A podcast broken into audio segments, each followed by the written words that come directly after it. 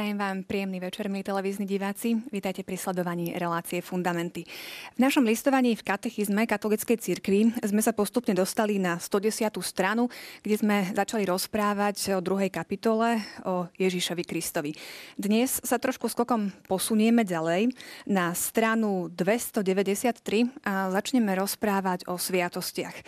V tomto roku bude vrcholiť totižto e, synoda o rodine, ktorú zvolal pápež František. Jednou z tém, ktorá tak veľmi rezonovala aj v médiách, bola práve otázka e, znovu zosobášených, a teda predtým rozvedených e, katolíkov a celkovo pastorácia tejto skupiny ľudí. My sme na to zareagovali a chceme sa pozrieť, čo k tejto téme hovorí katechizmus katolíckej cirkvi. Začíname práve dnes. Som rada, že ste pri tom.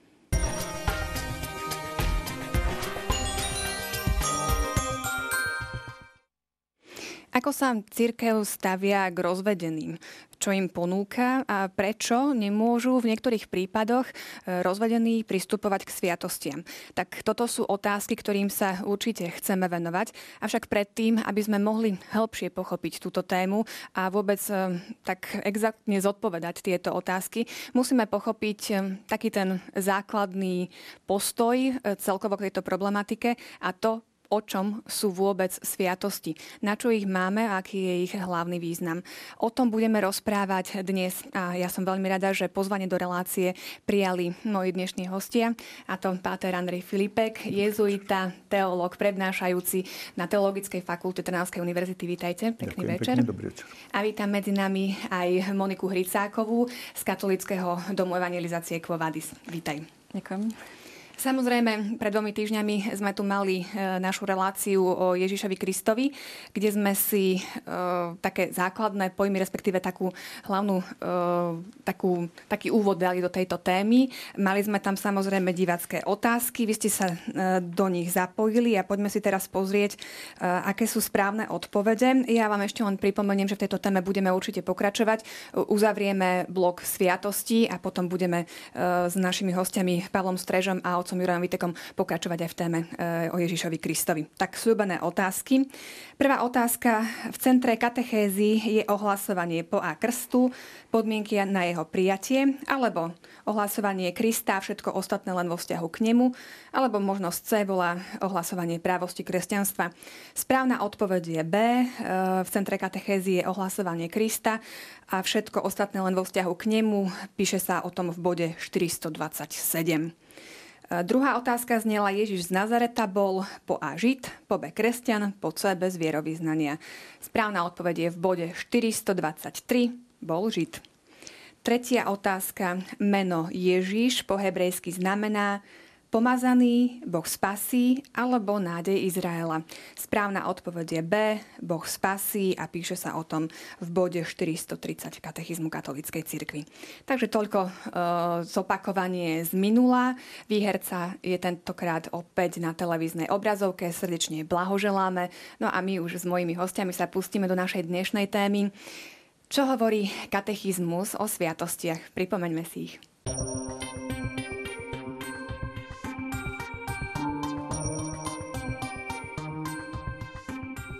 Celý liturgický život církvy sa sústreďuje okolo eucharistickej obety a sviatostí. V církvi je sedem sviatostí. Krst, birmovanie čiže krizmácia, Eucharistia, pokánie, pomazanie chorých, posvetný stav a manželstvo.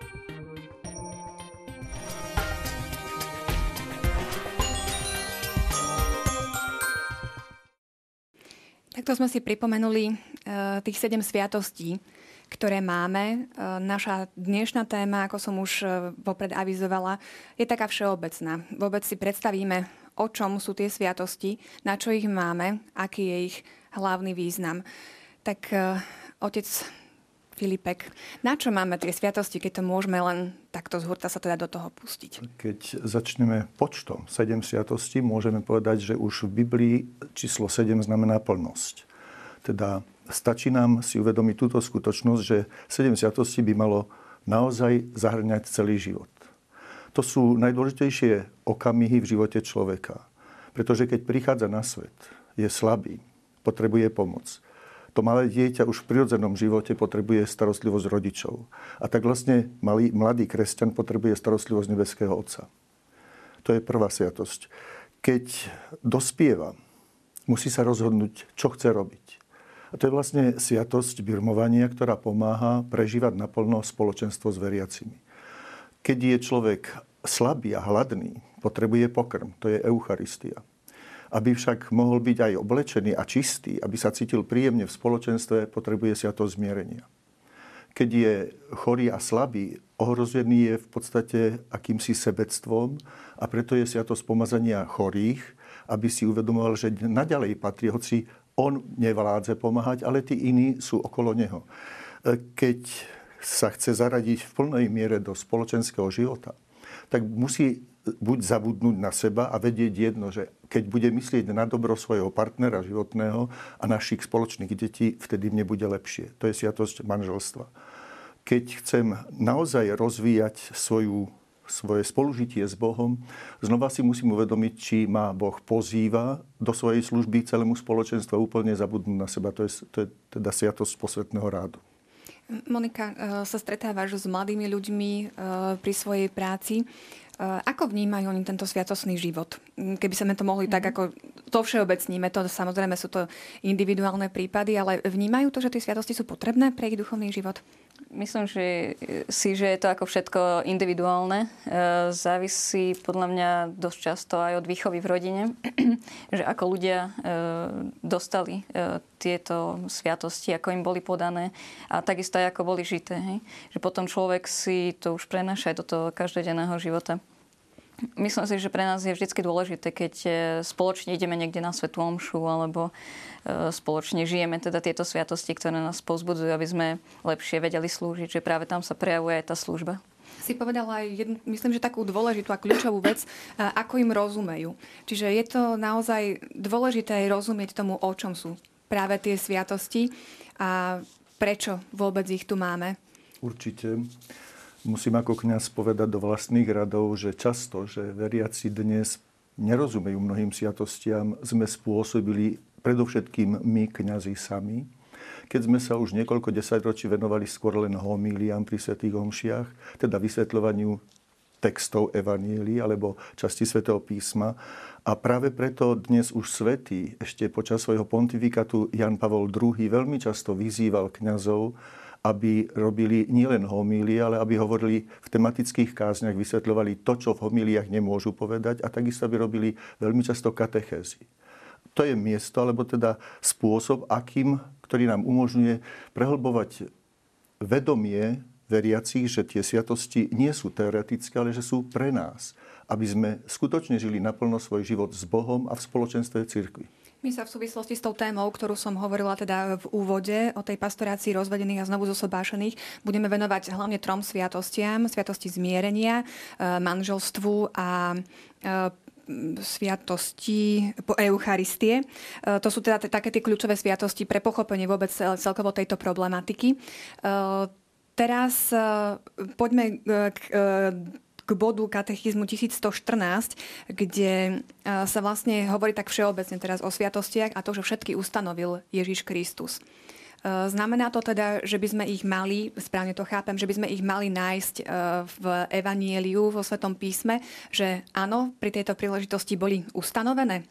No, stará teológia, alebo teda staršia pred druhým vatikánskym koncilom, sa snažila nájsť skutočne konkrétne miesta vo Svetom písme, ktoré by pomáhali pochopiť, že všetkých 70 pochádza od Krista. Vďaka veľkému teologovi Karlovi Ránerovi, ktorý vyjadril prvý myšlienku, že musíme pochopiť jednu skutočnosť. Tie sviatosti Kristus v podstate dialogicky ustanovil. Zoberme si, poviem tak konkrétne sviatosť pomazania chorých, veľmi stručne. Áno, Ježiš mal veľmi múdry a veľmi dobrý a milosrdný vzťah k chorým, uzdravoval ich ale nemôžeme tie jeho uzdravenia chápať ako sviatosť pomazania chorých. Skôr vo Svetom písme môžeme nájsť len prvotnú prax církvy, a to v liste svätého Jakuba. Čiže uh, ako potom máme rozumieť tomu, že ich teda všetky ustanovil Ježiš Kristus? Všetky že... sviatosti totiž majú moc ktorú dáva Kristus svojou smrťou na kríži. A preto ich hovoríme, že sú síce sviatosťami církvy, ale vychádzajú z Kristovho otvoreného srdca. To sú pramene pre nás, kde, z ktorých môžeme čerpať potrebné milosti. Aj potom teda ďalej v tom bode 1115 e, sa hovorí o tom, teda, že e, anticipovali moc veľkonočného tajomstva. E, ako máme teda vysvetliť si, čo to, čo to znamená táto veta? Sviatosti, totiž aj starý zákon mal čosi podobné ako sviatosti. Akési také prototypy sviatosti, pretože v starom zákone obriezka napríklad bola obradom, ktorým sa začlenoval mužský potomok vyvoleného národa do Božieho ľudu. A podobne iné rôzne obrady máme v starom zákone. Len to všetko boli akýmsi predobrazom skutočných sviatostí toho, že Kristus, keď zomrel, zomrel za všetkých, vstal z mŕtvych preto, aby bol našim spoločníkom. A práve to jeho spoločenstvo s nami sa uskutočňuje konkrétne, ako som už naznačil predtým, v tých najdôležitejších, najpodstatnejších bodoch života človeka. A um, ďalej ešte v tom bode 1115 v závere je napísané, že čo bolo, že uh, církev udeluje vo sviatostiach to, čo bolo viditeľné na našom vykupiteľovi, vlastne prešlo do sviatosti. E, čiže ako vnímať to, že čo bolo viditeľné na Ježišovi Kristovi, naozaj všetko, to, čo prešlo do tých sviatostí, môžeme uh, vidieť na Ježišovi, na vykupiteľovi? No, ako, ako rozumieť tomu zoberme správne? Ježiša ako osobu, ktorá sa pohybovala v určitom čase na určitom mieste. Koľkokrát všetci svetkovia, ktorí počúvali jeho učenie, museli vyjadriť, hovorí inak ako naši učitelia. Odkiaľ má túto moc? Teda ľudia vnímali v jeho osobe počas jeho pozemského života to, že je skutočne prítomný Boh so svojou všemohúcou mocou. To viditeľné, preto aj tie definície naše, ktoré sú stručne staré, ktoré sme sa učili všetci vlastne, že keď povieme, že sviatosti sú viditeľné znaky, ktorými Kristus vlieva do našej duše neviditeľnú Božiu milosť. V podstate to sú znaky von, vonkajšie, ktoré my vidíme a predsa keď príjmame s vierou tieto znaky vonkajšie, zistujeme sami potom z vlastného počínania, že sme schopní zabúdať na seba, že sme schopní mnohých skutočne tých Božích diel, ktoré vzbudzujú obdiv. Monika, hmm. ako ty vnímaš práve túto problematiku, to, to prepojenie naozaj, či už e, celkovo nášho duchovného života a sviatosti, ale aj to, že naozaj Kristus je tu ten, ten náš vzor, od ktorého vlastne sa môžeme učiť aj v tom sviatostnom živote. Áno, pre mňa skutočne sviatosti sú práve tým posilnením toho byť e, ako Ježiš, ako skutočný kresťan, je následovník Krista. E, práve ako spomínal aj Páter, e, že Eucharistia posilňuje, e, ostatné sviatosti pripravujú a tak ďalej a uschopňuje nás vlastne slúžiť Jednoducho je to niečo, čo, čo je zároveň aj také prirodzené, že možno si to často ani neuvedomujeme, že, že akú skutočnú vnútornú silu napríklad spomínaná Eucharistia dáva alebo aj adorácia, keď e, načúvame tomu, že čo, čo Boh chce, aby aj to, čo robíme v našom každom živote nebolo také len e, z našej, nejakej z našej hlavy, ale skutočne to Ježišovo, že aby sme e, boli ako on, ako aj tie sviatosti, ako sme spomínali, že sa prejavovali aj na ňom, ako aj na človeku, aj keď mal, povedzme, predobraz krst v Jordáne alebo rozličné ustanovené sviatosti Eucharistie pri poslednej večeri. To, čo on vlastne robil, tak eh, my teraz môžeme, môžeme príjmať v spoločenstve cirkvi. A vlastne v spoločenstve cirkvi to aj zase uplatňovať a byť eh, svetkami toho, že je to niečo špeciálne možno, možno niečo špeciálne pre tento svet, lebo vo svete často ľudia chodia na rozličné relaxačné cvičenia alebo podobne. A my vlastne to bohatstvo máme aj v katolíckej cirkvi. A myslím, že sviatosti práve nás uschopňujú rozdávať to bohatstvo e, aj druhým keď čerpáme, tak potom ano. naozaj vieme, vieme, máme z čoho ano. dávať uh, aj iným. Ano. Spomínali sme teda, respektíve vieme, že máme sedem sviatostí. Vy ste už trošku spomenuli aj takú tú uh, genézu, čo to, čo to vôbec znamená, že tých sviatostí je sedem. Uh, vieme však, že napríklad evanielici majú len dve sviatosti. Uh, ako to um, môžeme uh, alebo čo, čo v tom môžeme vidieť? Nevedeli nájsť tie ostatné niekde v písme a tak si povedali teda, že sú len dve, alebo nepotrebujú ostatné? No, ťažko budem ja ako katolík hodnotiť, že prečo im stačí, stačia dve sviatosti. Ja môžem len znova povedať jedno s, vlastnou, s vlastným presvedčením. že sedmička pre mňa je plnosťou. A prečo by som sa mal zrieknúť čohosi, čo nebude plnosťou? Preto my môžeme naozaj len ďakovať, že máme vo všetkých obdobiach, vo všetkých fázach nášho života možnosť stretnúť sa s Kristom a nielen sa s ním stretnúť a obdivovať ho, ale spojiť sa s ním a spoločne s ním tú, ktorú fázu prežívať. Uh, možno taká zaujímavosť, uh, alebo Monika, ja, páči, mi napadla jedna kniha Scotta Hena, vlastne, čo vydávajú redemptoristi jeho knihy, ktorý vlastne konvertoval na katolickú vieru. A keď naši uh, poslucháči, alebo tí, čo sledujú, môžu si to možno prečítať, že tam skutočne zaujímavý ten prechod aj jeho teologické uh, veci, ktoré našiel vlastne aj v Biblii. Eh, my teda máme tých sedem sviatostí. Eh, možno zaujímavé je také eh, porovnanie, či už rímskokatolíkov alebo grécko-katolíkov, kedy ich príjmajú, čo sa týka napríklad birmovky. Myslím, že mm-hmm. Monika, ty ano. si spomínala, že si grécko-katolička. Áno, ja som, ja som grécko-katolička a máme vlastne spoločne aj birmovku pri krste tieto iniciačné sviatosti. Niektoré církve ešte nielen birmovku pri krste, ale ešte aj Eucharistiu maličkým deťom dávajú. Áno, aj u nás.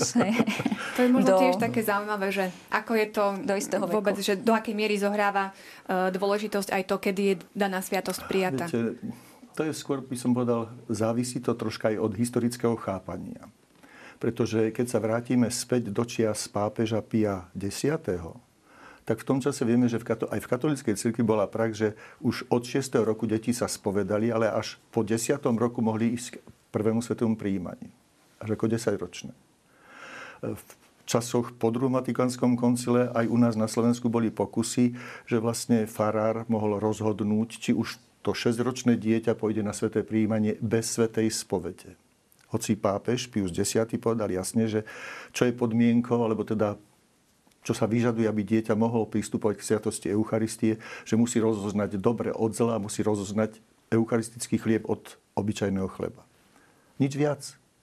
A to je to najpodstatnejšie. Takže to už len naozaj záleží od toho nášho chápania.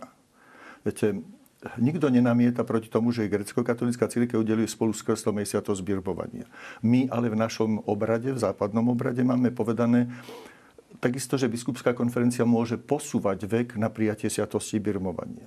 Záleží to od toho, akým spôsobom vnímame sviatosť birmovania. Keď ju vnímame ako e, umožnenie aktívne sa zapájať do života církvy, tak potom budeme vyžadovať od tých kandidátov z prijatia sviatosti birmovania určité vedomosti, aby on vedel skutočne užitočne zapájať všetky svoje schopnosti do života spoločenstva veriacich ak budeme dávať dôraz predovšetkým na ňo, aby on zvládal problémy, tak si myslím, že ja sám som presvedčený, e, keď dnes sa hranica puberty posúva, že už povedzme 12, 10-ročné deti prežívajú problémy, či ešte sú deťmi, či už chcú byť dospelými, že vtedy by sa vyžadovalo, aby sme im pomohli v tomto. A k tomu tou pomocou môže byť práve sviatosť birmovania. Záleží to od toho, kde posunieme ten aspekt, z ktorého budeme vnímať tú ktorú sviatosť. Monika, ako to ty osobne napríklad vnímaš?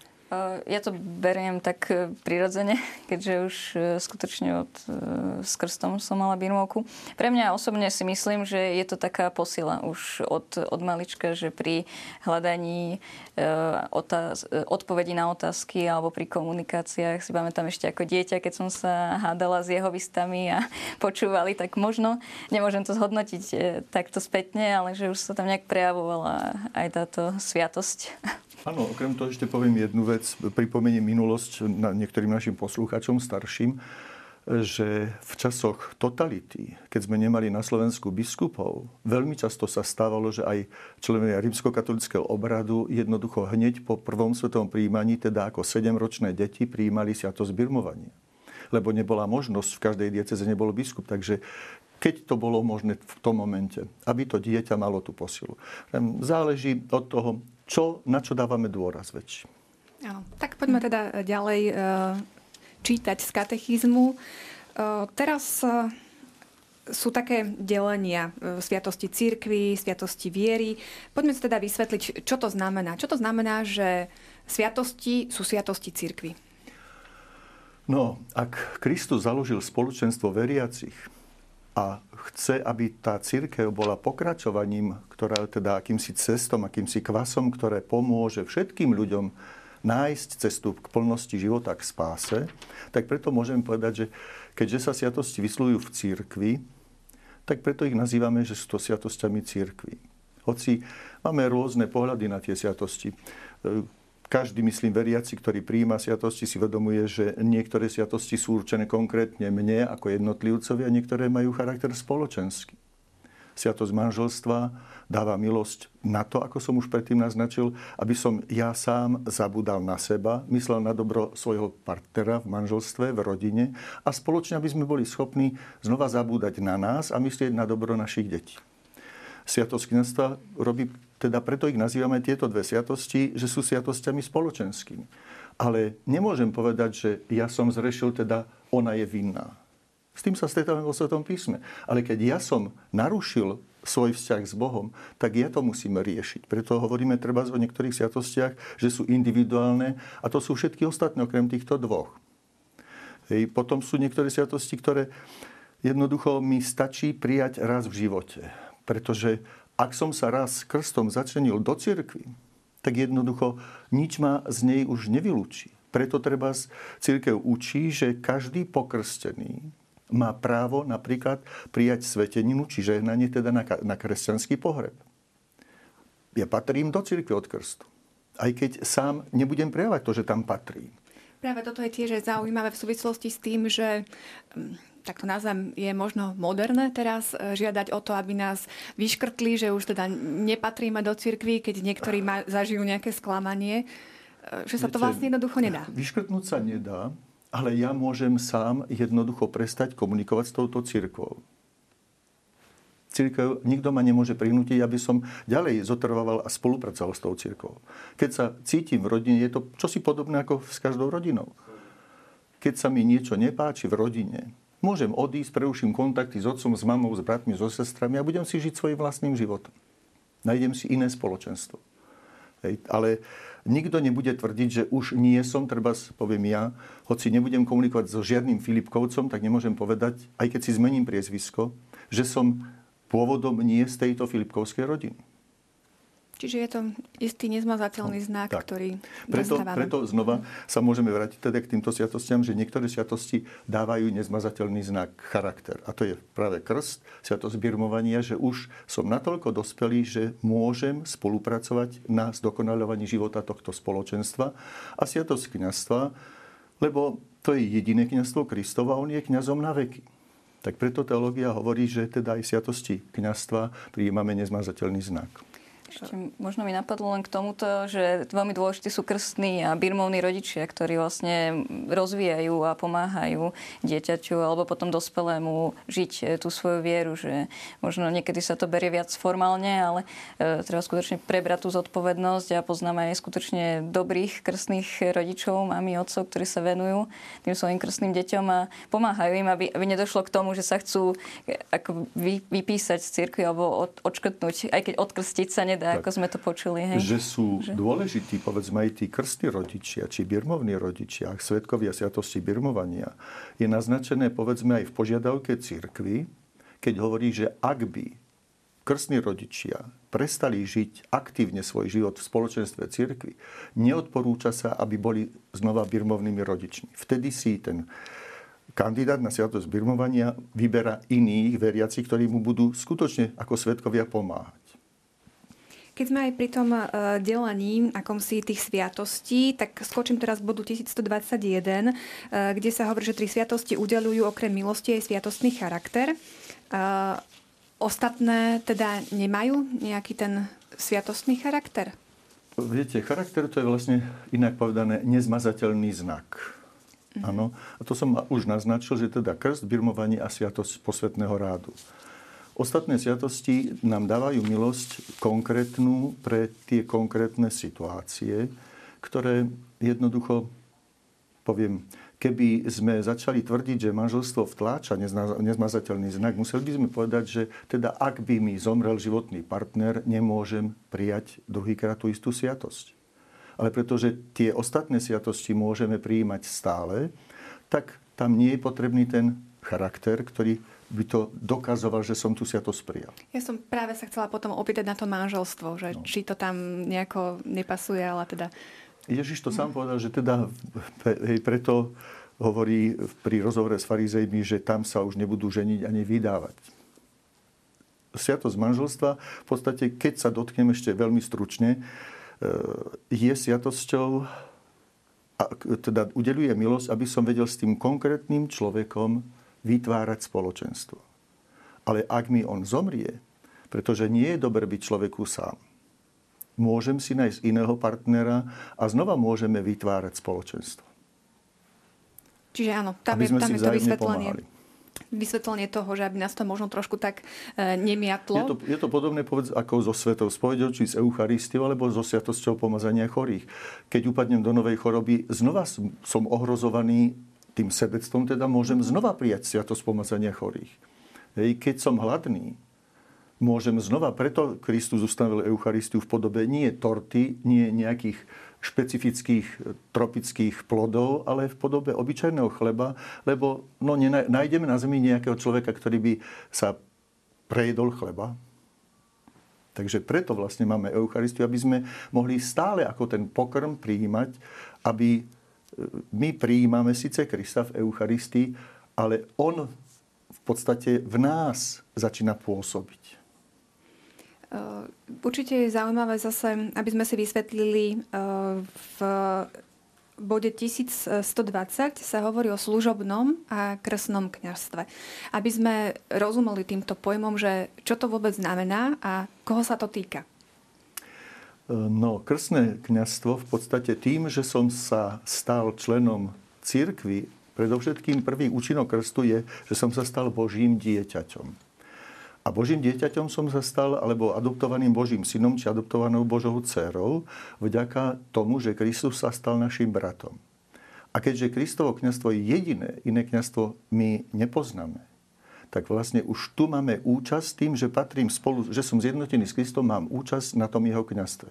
Ale aby som mohol celkom sa zrieknúť všetkého, všetkých tých dobier, ktoré mi normálne ako človeku patria, alebo aby som ich vnímal len ako pomoc tým druhým, ku ktorým má Boh posiela, tak to je vlastne služobné kniazstvo k tomu. Monika, ako ty vnímaš? Toto je veľmi uh-huh. taká zaujímavá téma. Myslím uh-huh. si, že aj pre lajkov a vôbec pre nejakú angažovanosť e, lajkov v cirkvi, uh-huh. aby vnímali toto svoje povolanie.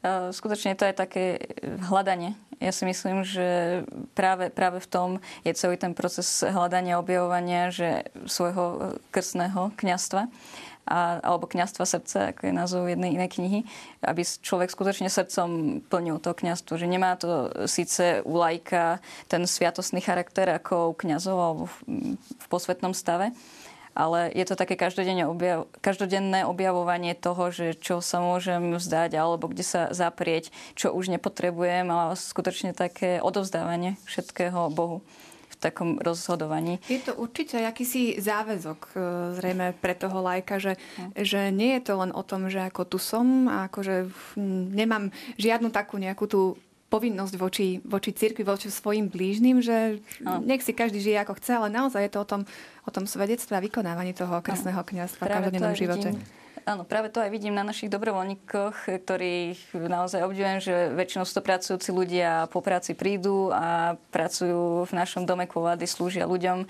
venujú sa im kavičkou alebo, alebo nejakým slovom, úsmevom. Že je, niekedy je také jednoduché činnosti môžu práve dávať svedectvo o tom našom živote s Ježišom. Cez skutky lásky, cez tie najobyčajnejšie skutky lásky. Každý veriaci v podstate vykonáva to, čo Kristus ohlasuje spásu všetkým ľuďom. A v tom je podstata toho krstného kniazstva nášho. Že ja nemôžem povedať, povedzme, ohlasovať evanílium sú povinní len biskupy, kňazia, pápež. Tým, že som zjednotený s Ježišom Kristom cez Sviatosť Krstu, som pozvaný, aby som prepožičal, poviem, alebo aby som mu odovzdal všetky svoje schopnosti, všetko to, čo tvorí moju osobnosť, aby som mu odovzdal, aby cez mňa on pôsobil. A to je vlastne vykonávanie všeobecného kniazstva. Možno to súvisí aj e, s takým uvedomením si toho, že čo je vlastne církev. Že to nie sú len kňazi a biskupy, tak. ale že naozaj každý jeden pokrstený patrí do toho spoločenstva církvy. No, Čiže keď niekto nadáva na církev, tak akože Nadáva žiaľ sám na seba. No. U nás sa tomu hovorí ľudová múdrosť, hovorí, že špín do vlastného hniezda. Predovšetkým, keď to robí katolík. Takže asi ano, treba všet... naozaj no. vedieť. Církev je sveta, nakoľko som ja konkrétny člen tejto cirkvi svetý. Hej. Tak e, počuli sme to, povedzme, ak sa nemýlim, tak v pondelok sme to počuli, alebo včera v prvom čítaní, kedy sa opakuje niekoľkokrát, buďte svetí, lebo ja, váš Boh, som svetý. A to je v podstate naozaj prežívanie naplno toho, že som členom cirkvy a že sa snažím prežívať a pomáhať aj iným tú prítomnosť Boha. Poďme teda eh, ďalej k ďalšiemu odseku, kde sa hovorí o sviatostiach ako o sviatostiach viery. Prečo? Kto uverí a dá sa pokrstiť, bude spasený. Tam nie je napísané, že kto sa dá pokrstiť, bude spasený. Najskôr musí uveriť. A to aj napriek tomu, že my sme, žijeme v spoločenstve, alebo teda v kultúre, kde sa udeluje sviatosť krstu malým deťom. Len tam je tá milosť, povedal by som tak možno trocha niekoho tým podraždím, akoby ponúknutá, ale je tam. A ja postupne, ako ju budem objavovať, môžem z nej čerpať. Preto církev udeluje vlastne krst malým deťom, aby už takýmto spôsobom od začiatku mohli z tej milosti brať. A neodmietajú, aby až ako dospelí sa s ňou stretol a začal žiť možno mi napadol taký príklad, že je to možno aj s učením sa cudzieho jazyka, že človek dostane e, nejakú možnosť sa učiť a potom ako náhle sa učí, zdokonaluje, stále lepší, dokáže to aj lepšie používať aj v tom spoločenstve, cudzím to mať nové kontakty, nové skúsenosti, nové zážitky. Že tým spôsobom je to taký rozvoj celoživotný aj v tomto. Vzhľadom na ten cudzí jazyk, kde som čítal zaujímavú úvahu, že malé dieťa, ktoré malo 3 roky, žilo v určitom štáte, v určitej jazykovej kultúre potom sa presťahovali a 30 rokov nepočulo ten jazyk a zrazu po dvoch či po troch dňoch vrátiať sa späť do tej kultúry, v ktorej vyrastalo, si uvedomilo, že vedia, to rozumiem. Takže aj takýmto spôsobom môžeme chápať, že niekedy to dieťa, povedzme, áno, ono bolo pokrstené a zrazu sa ocitne v ďaleko toho prostredia veriaceho, ale po rokoch sa vráti a zistí, ale vedia, to môžem uskutočňovať, pretože ja na to mám. Hej, a začne z tej milosti, ktorá tam v ňom stále je, len on si myslí, že je taká utlmená spiaca. Toto možno môže byť aj taká jedna z odpovedí e, na otázky mnohých veriacich, ktorí majú možno trošku problém s tým e, práve pri týchto krstoch, že aj v rámci farnosti, veď no, je to, keď je živé spoločenstvo, tak e, naozaj to tam cítiť, že keď zrazu príde niekto, kto vôbec nepraktizuje vieru a zrazu chce pokrstiť dieťa, tak ako Viete, Tiež tam, je to možno. Tam je znova dôraz na to, že povedzme pri krste malých detí sa vyžaduje viera. Na základe preto hovoríme o sviatostiach viery. Že malým deťom, keďže nič o nich nevieme, o ich budúcnosti, sa udeluje krst v podstate vďaka viere rodičov. Že ono dostáva poklad, alebo teda rodičia začínajú byť zodpovední za ten úžasný poklad Božího života v tom vlastnom dieťaťa, aby mu pomohli objavovať a spolupracovať aby ho učili spolupracovať A čo v tom prípade, keď som teda spomenula ten príklad, že naozaj tí rodičia nepraktizujú vieru? Čo sa tam potom, um, nedáva sa to potom tak trošku na vážky, to dobro toho dieťaťa, že áno, aby dostalo to semienko tej viery, ktorá sa možno raz e, rozvinie, alebo no, teda viete, tam sa vyžaduje viera na tú vieru aspoň rodičov. jedného rodiča. Aspoň jedného. Aby kto si bol taký, kto ho uh, poviem, akoby nie, že pichať bude, ale k tomu bude pomáhať objavovať ten poklad. Pokiaľ tam nie je toho človeka, Mnohí, mnohí kňazi to robia tak, že napríklad aj keď mám, že rodičia mladí nepraktizujú, ale to dieťa vychováva stará mama, tak aj vtedy sa snažia ten poklad tam dať. Čiže je tam nejaká no. možno tá záruka toho, že ten Pokiaľ poklad tam viery niečo sa tam je, vie... že kto si, kto si bude pomáhať objavať ten poklad, tak vtedy je možné. Ďalej sa píše v bode 1122, že na sviatosť pripravuje Božie slovo a viera. My sme už s tým krstom spomínali vlastne, ako je to teda u malých detí s tou vierou, ale čo napríklad u iných sviatostí? Príjmajú sa v rôznom veku, ako je to s tou vierou, ako ju vieme tak to poviem zmerať, že áno, tento človek, tento kandidát je súci prijať tú danú no. sviatosť.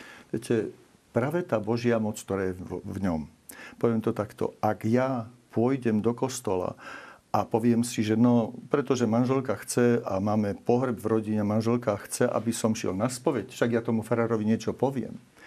To je asi tak, žartovne to môže zaznieť, že zavriem za sebou dvere v kúpeľni, pustím vodu aby si druhý vonka mysleli, že ja som sa umýval a ja len pustím vodu a budem na ňu hľadiť. Výjdem z kúpeľne. Oni si budú myslieť, že som sa teda umýl, ale ja ostanem ďalej špinavý.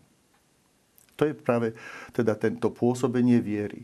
Ale keď ja sa skutočne umýjem v tej sviatosti zmierenia, v tej svetej spovedi, tak už sám dbám na to, aby som sa hneď nezašpinil. Je to logické, keď idem kde si z nejakej špinavej práce, z pola, zašpinený, tak mi vôbec neprekáža, keď auto z nejakej kaluže ma oprská lebo som špinavý.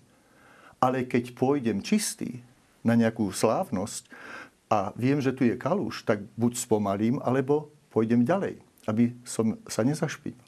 A to je vlastne to pôsobenie Božej milosti, povedzme, cez sviatosti. Preto aj tam by sme mohli merať tú sviatosť, teda tú silu sviatosti, alebo tú hĺbku našej viery.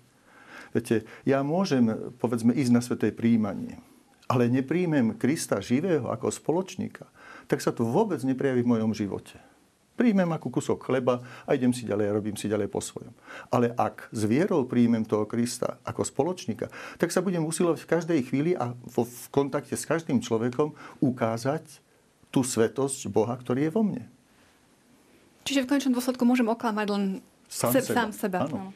Tiež si myslím, že viera sa nedá merať, ale skôr, ako Pater spomínal, že tou angažovanosťou, že nakoľko je človek zapálený a nakoľko sa to prejavuje v jeho e, osobnom živote, v spoločenstve.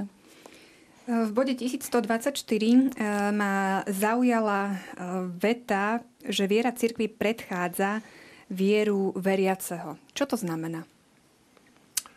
Nemo dat, non habet. Teda nemôže dať, kto nemá.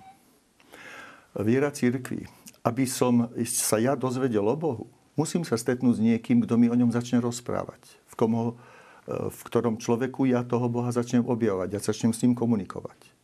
Preto tá viera církvy, hej, hovoríme, že je veľmi dôležitá. Spoločenstvo. Človek je byto spoločenská. Ak sa budem vyhývať spoločenstvu, tak žiaľ, bude môj život veľmi chudobný. Ale ak sa zaradím do toho spoločenstva, tak mám obrovské možnosti, pretože každý z nás je nejaký iný, je neopakovateľný ako individuum, ako jedinec, ako originál. A ja sa od všetkých týchto ľudí môžem niečomu naučiť. A môžem sa stať bohatší. Preto hovoríme, viera církvy predchádza vieru jednotlivca. Je tam ešte tiež uh, taký latinský výrok lex orandi, lex credendi. Čo no to? to je to práve teda modliť sa, zákon modlitby, mm-hmm. znamená zhovárať sa s Bohom, žiť s ním v spoločenstve. Ano? A nakoľko ja budem komunikovať s Bohom v spoločenstve, nielen s ním osobne, s tým neviditeľným, ale aj v spoločenstve, natoľko som schopný prejavovať to potom na vonok, teda vo, svoj, vo svojom živote. Áno, tak ako je aj v písme, že kto nemiluje brata, ktorého vidí, nemôže milovať Boha, ktorého nevidí. A práve aj to je to mystické telo, ktorým je zase církev, že opäť v spoločenstve sa to všetko dokáže naučiť a prejavovať. A takisto je dobré, keď aj sú mladí ľudia, že majú niekoho staršieho, či už je to ten krstný otec alebo, alebo niekto zo spoločenstva alebo z farnosti, ktorý ich dokáže trochu nasmerovať, potiahnuť, odpovedať na otázky. Lebo niekedy kňazi sú vyťažení a nemajú čas sa venovať individuálne, že možno je taká osobná zodpovednosť eh, lajkov bežných vo farnosti, že všímať si ľudí okolo seba a prípadne vytvárať eh, skupinky, spoločenstva nie je dobre byť človeku tak. samému aj v tomto zmysle, nielen v zmysle manželskom, aj v zmysle eh, každodenného života. Ďalej sa v katechizme píše o tom, že či možno, možno sviatostné obrady nejaký, do nejakej miery uh, meniť. Ako je Samotné to tu? obrady áno. Totiž jedno musíme vidieť vonkajší rítus a vnútornú milosť. Milosť je daná samotným Bohom. Ale tie obrady môžu vznikať postupne, aby boli zrozumiteľnejšie. Preto požiadavkou napríklad otcov druhého Vatikánskeho koncilu bolo zrevidovať obrady sviatosti a urobiť ich, tak ich zreformovať, aby boli zrozumiteľné. Spomeniem konkrétne, vola kedy, keď sme trošička inak vnímali svoj život, jednoducho sa do krstnej vody, keď sme svetili krstnú vodu na Bielú sobotu, tak sa sípala sol. Dnes vieme jedno, že keďže tie nádoby na krstnú vodu boli z medí, vďaka soli vznikala medenka, keď sa tam dal ešte aj olej sa vlial, tak to boli čosi také, také zelené škvrny na tej vode. No a keby to dnes videla mamka, niektorá, ktorá je citlivá na imunitu svojho dieťaťa, tak asi si nedá pokrstiť to dieťa, lebo povedala takouto špinavou vodou. Takže preto dnes už sa snažíme, povedzme, požehnať novú vodu vždy pri každom krste, hoci vo farských kostoloch sa žehna ďalej na Bielú sobotu. Nedávame tam ani olej do tej vody krstnej, ani sol nesypeme. Čiže v tomto zmysle sa to môže. E, ďalej sa tak píše, že nemôže sa meniť teda liturgia podľa ľubovôle. To si môžeme teda vysvetliť. Aký je tam rozdiel medzi tou liturgiou, sviatostným obradom, aby sme to správne rozumeli? Lebo potom, že liturgiu možno meniť iba v poslušnosti viere. No, viete, konštitúcia Sacrosanctum Concilium hovorí jednoznačne, že v niektorých prípadoch niektoré veci v liturgii môže zmeniť biskupská konferencia danej krajiny. Lebo aj liturgické knihy sa prekladajú na základe povolenia, že môžu byť v tom ktorom jazyku, ale tiež biskupská konferencia to musí rozhodnúť. Nie každý kňaz, že si to mení podľa svojho. Lebo aj ten kňaz, to služobné kňazstvo znamená práve v tom slovíčku služobné, znamená, že ja ako kňaz pri liturgii si musím uvedomovať, nie mňa chcem ukázať týmto ľuďom. Ale musím to robiť dôstojne a s takou vierou to robiť, aby tí ľudia cítili, že cez mňa k ním prichádza Boh. Pokiaľ to budem ľubovoľne meniť, no tak vtedy ukazujem, aký som ja múdry, aký som šikovný, aký som herec a podobné veci. Ale oni nezacítia prítomnosť toho Boha živého, ktorý sa im dáva. Čo sa týka tej otázky, ktorú som nastolila úplne na začiatku, e, to, že vôbec e, chceme túto tému rozoberať v súvislosti s pastoráciou e, rozvedených a znovu zosobášených, prichádza do úvahy teraz to už nechám na vás, že či sviatostný obrad alebo samotné nejaká pointa tej sviatosti asi sa meniť nemôže, ale v súvislosti s tým napríklad, aby mohli v niektorých prípadoch ja neviem, pristupovať e, k príjmaniu, k sviatosti Eucharistie, že či sa to tam dá nejako zmeniť, či aj toto je nejaké riešenie, že by múdre hlavy teológovia sadli a nejako sa nad tým zamysleli? Viete, je taká možnosť aj dnes. Len to treba správne pochopiť. Mm-hmm. Preto som hovoril a často opakujem svojim študentom, že nestačia len homília, treba katechizovať, treba tematické kázne hovoriť. Lebo tá možnosť tu naozaj je. To záleží len na nás. Povedzme, aj keď žijem v druhom manželstve v civilnom, predsa celé manželské spolužitie nespočíva len v sexuálnom spolužití. Áno, a sú situácie, kedy, hoci žijem v druhom, manželskom, v druhom manželstve civilnom, ja môžem pristúvať k sviatosti. Záleží, ako chápem hĺbku manželského spolužitia. Ďalšia vec je, viete, dnes je moderné hovoriť, a to nielen v takýchto prípadoch, ale v rôznych prípadoch, že mám na to právo. Vždy, keď mi to kto si takto povie, tak sa usmiem a sa pýtam, prosím ťa, naozaj si taký svetý, ako je svetý Boh? Lebo len v prípade, že ty si taký svetý, ako je Boh svetý, a on je prameňom všetkej svetosti, môžeš mu povedať, pomkni sa, ďalej budeme sedieť na tomto trone dvaja. Ja mám právo, lebo som taký istý svetý, ako si ty, sedieť s tebou. Ale nikto z nás, ani najväčší svetec, hoci ho ľudia počas života pokladali za sveto a videli, že robil zázraky, on sám si nikdy neuvedomoval, že je svetý. Hovoril vždy až do svojej smrti, že, som, že je najväčším hriešnikom. Pretože si uvedomoval obrovský rozdiel medzi mnou, s mojimi slabosťami, s mojim nedokonalým poznaním a slabou vôľou a medzi Svetým Bohom. Takže my môžeme vždy povedať v prípade každej sviatosti, je to len prejav Božej dobroty a Božej lásky. Žiadne právo. My sa e, k tejto problematike určite ešte dostaneme aj e, širšie, len ma to zaujímalo v súvislosti s tou zmenou, že teda či e, sa dá, či sa nedá, ale je to zrejme aj o tom chápaní toho, že čo, čo tá ešte sviatosť je. konkrétny príklad. Už niekoľko rokov, odkedy žijem tu v Bratislave, prichádzajú z jedného mesta zo zahraničia pravidelne manželia Slováci, ktorí žijú v civilnom manželstve v tom druhom štáte a prichádzajú nie na spoveď, ale prichádzajú na čosi podobné.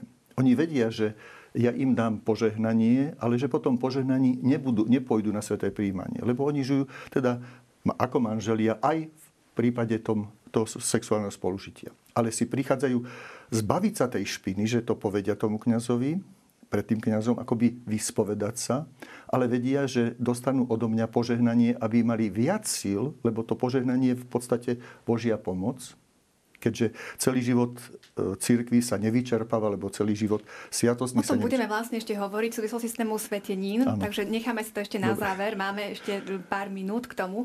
Takže aj toto je vlastne možnosť, ano. ako čerpať silu vlastne, ktorá nemôže ísť zo sviatosti v niektorých prípadoch, tak. ale sú tu aj iné prostriedky.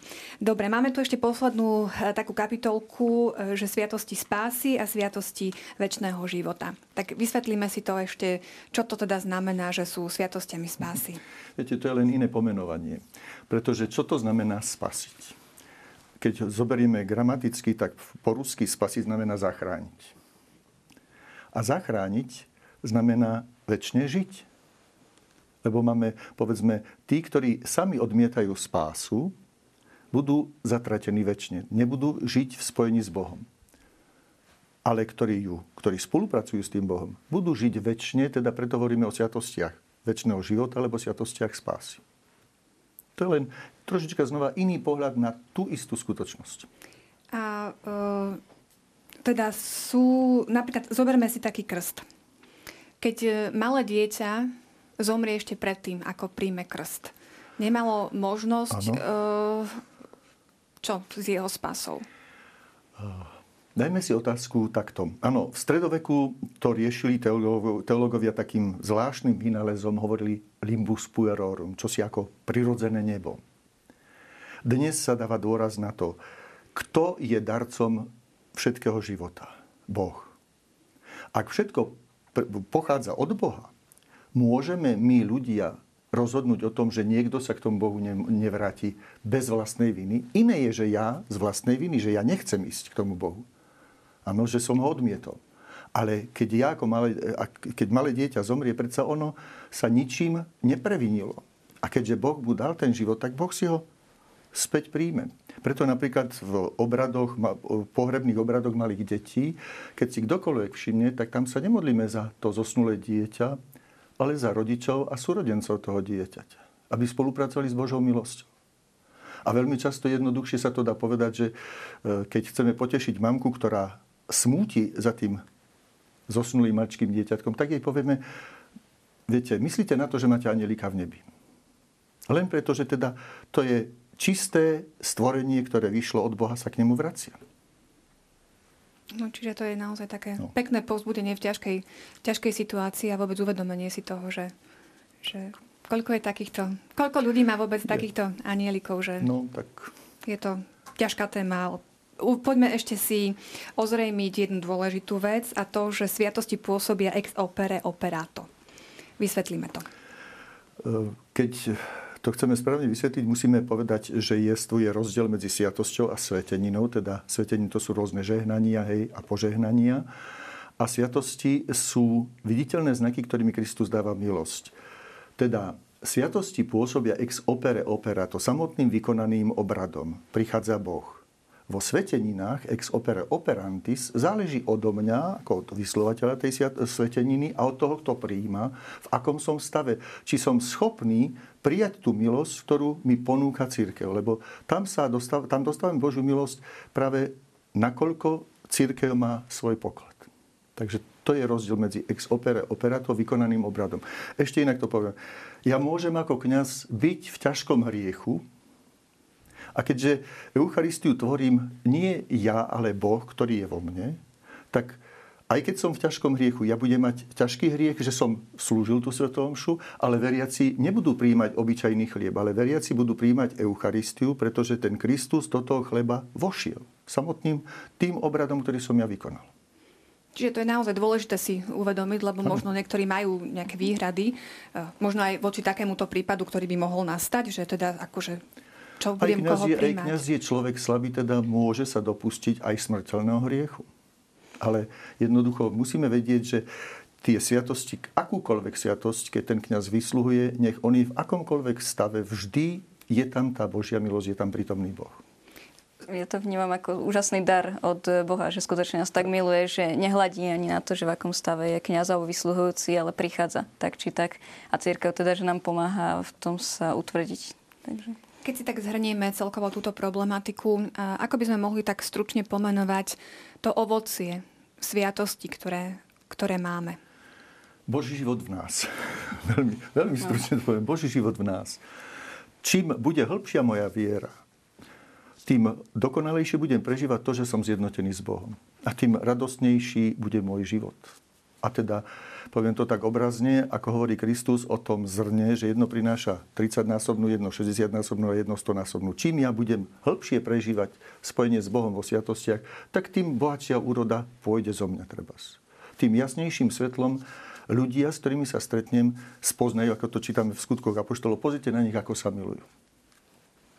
Monika. Ja iba môžem súhlasiť. Jednoducho naozaj je to svedectvo viery, ktoré vydávame v živote, v práci a možno aj také pozbudenie pre divákov, aby sa nebali svedčiť, lebo vlastne na to e, ľudia čakajú, aj mnohí hľadajúci, ktorí sa stretávajú s inými vierami alebo náboženstvami alebo smermi. E, prezentovať a ukázať v každodennom živote, že skutočne tu je to bohatstvo a tu je plnosť toho bohatstva, ktoré máme. Tak myslím, že aspoň tak v krátkosti e, sme e, prešli taký úvod do sviatostí. E, vy ste už teda natvrtli aj našu takú záverečnú tému v dnešnej relácii a to sú sveteniny. Takže čo sú sveteniny? Čo hovorí katechizmus?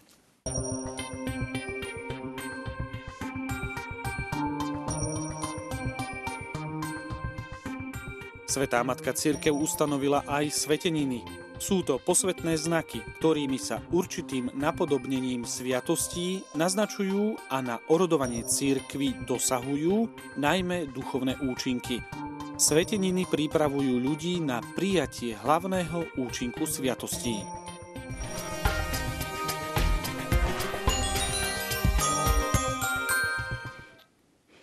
Takže počuli sme, že sveteniny sú teda istým napodobnením e, sviatostí. Ako máme tomu správne rozumieť? Môžeme povedať jedno, že teda tak ako sviatosti, tak aj sveteniny sú vonkajšími znakmi vnútorného Božieho pôsobenia. Len vo sviatostiach pôsobí Boh priamo, my ho nemôžeme obmedziť, vo sveteninách však záleží na nás. Nakoľko sme schopní spolupracovať a koľko znova poviem, to nemo dať, kvodno nábe nemôže dať, kto nemá.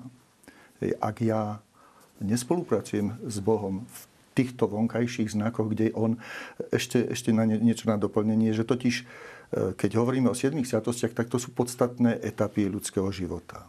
Ale celý život netvoria len podstatné etapy. Je tam množstvo drobností, kde tiež potrebujeme Božiu pomoc. A to sú vlastne, na to sú rôzne žehnania, požehnania, sveteniny. Možno, Možno tak, tak konkrétne, hej. Monika, ak môžeš teda Ž... povedať, že aby diváci vedeli, o čom hovoríme. Uh-huh. Požehnania vlastne, ako píše katechizmus 1671, e, patria medzi sveteniny a je to niečo, čo môže vlastne aj laik vykonávať. Už znak kríža od ráno kresťanských čias e, sprevádza, alebo je v kresťanstve ako skutočným požehnaním. A naozaj, či už aj také tie jednoduché, že dať krížik druhému, alebo pomodliť sa požehnanie a, a žehnať e, druhým, je jednoduchá svetenina, ktorú, ktorú môžeme vykonávať. Potom už je zase vyššie ako exorcizmus, ktoré už je určené zase kňazom. Odchádzam ďalšie z domu, požehnanie. alebo z kostola, áno. Namočím si ruku do sveteničky, kde je svetená voda, prežehnám sa. To znamená, znova som v situácii, že si môžem uvedomiť a teraz môžem ísť do tohto sveta naplnený Božou milosťou a skutočne žiariť tou Božou svetosťou. I to vedomie mi pomáha. Alebo odchádzam z domu ďaleko do cudzieho sveta, mama mi dá na čelo krížik ako dieťaťu. Je to úžasná vec, že si uvedomujem, patrím do tejto rodiny a ja im nechcem urobiť hambu, ale nielen do tejto rodiny ľudskej, ale aj do Božej rodiny. A aký je taký správny postoj vôbec e, k týmto sveteninám, aby sme na jednej strane ich nepreceňovali a možno dávali im taký význam ako sviatostiam, ale na druhej strane ani nepodceňovali, lebo naozaj môžu byť e, dôležitou súčasťou nášho každodenného života. To asi tak, ako poviem, raňajky, obeda, večera. To sú, to sú sviatosti, ale medzi tým si dám nejaké ovocie. Ano.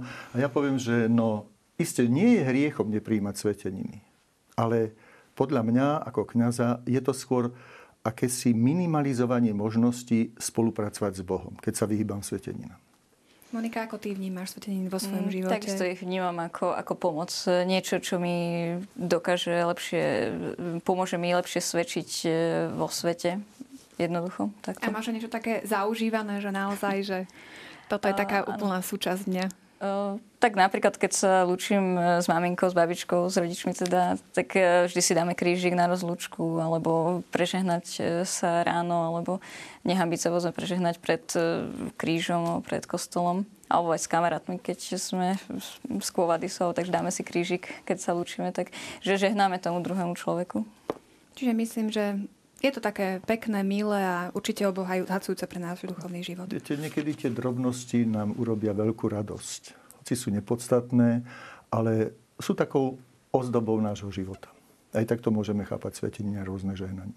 Tak môžeme možno takýmto povzbudením a inšpiráciou ukončiť túto reláciu. Ja vám veľmi pekne ďakujem, že ste si našli čas, prišli medzi nás a podelili sa s nami o vaše postrehy a zážitky, názory fakty k tejto téme. Srdečná vďaka. A milí televízni diváci, aj dnes tu máme súťažné otázky.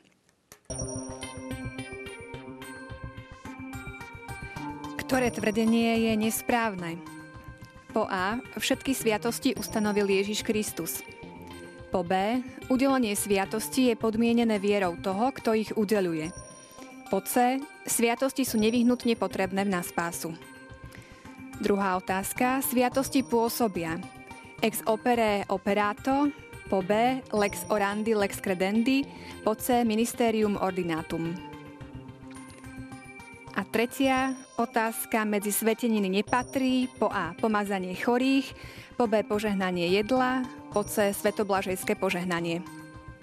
Správne odpovede posielajte na vám už známu adresu fundamenty.tvlux.sk. Budeme sa tešiť.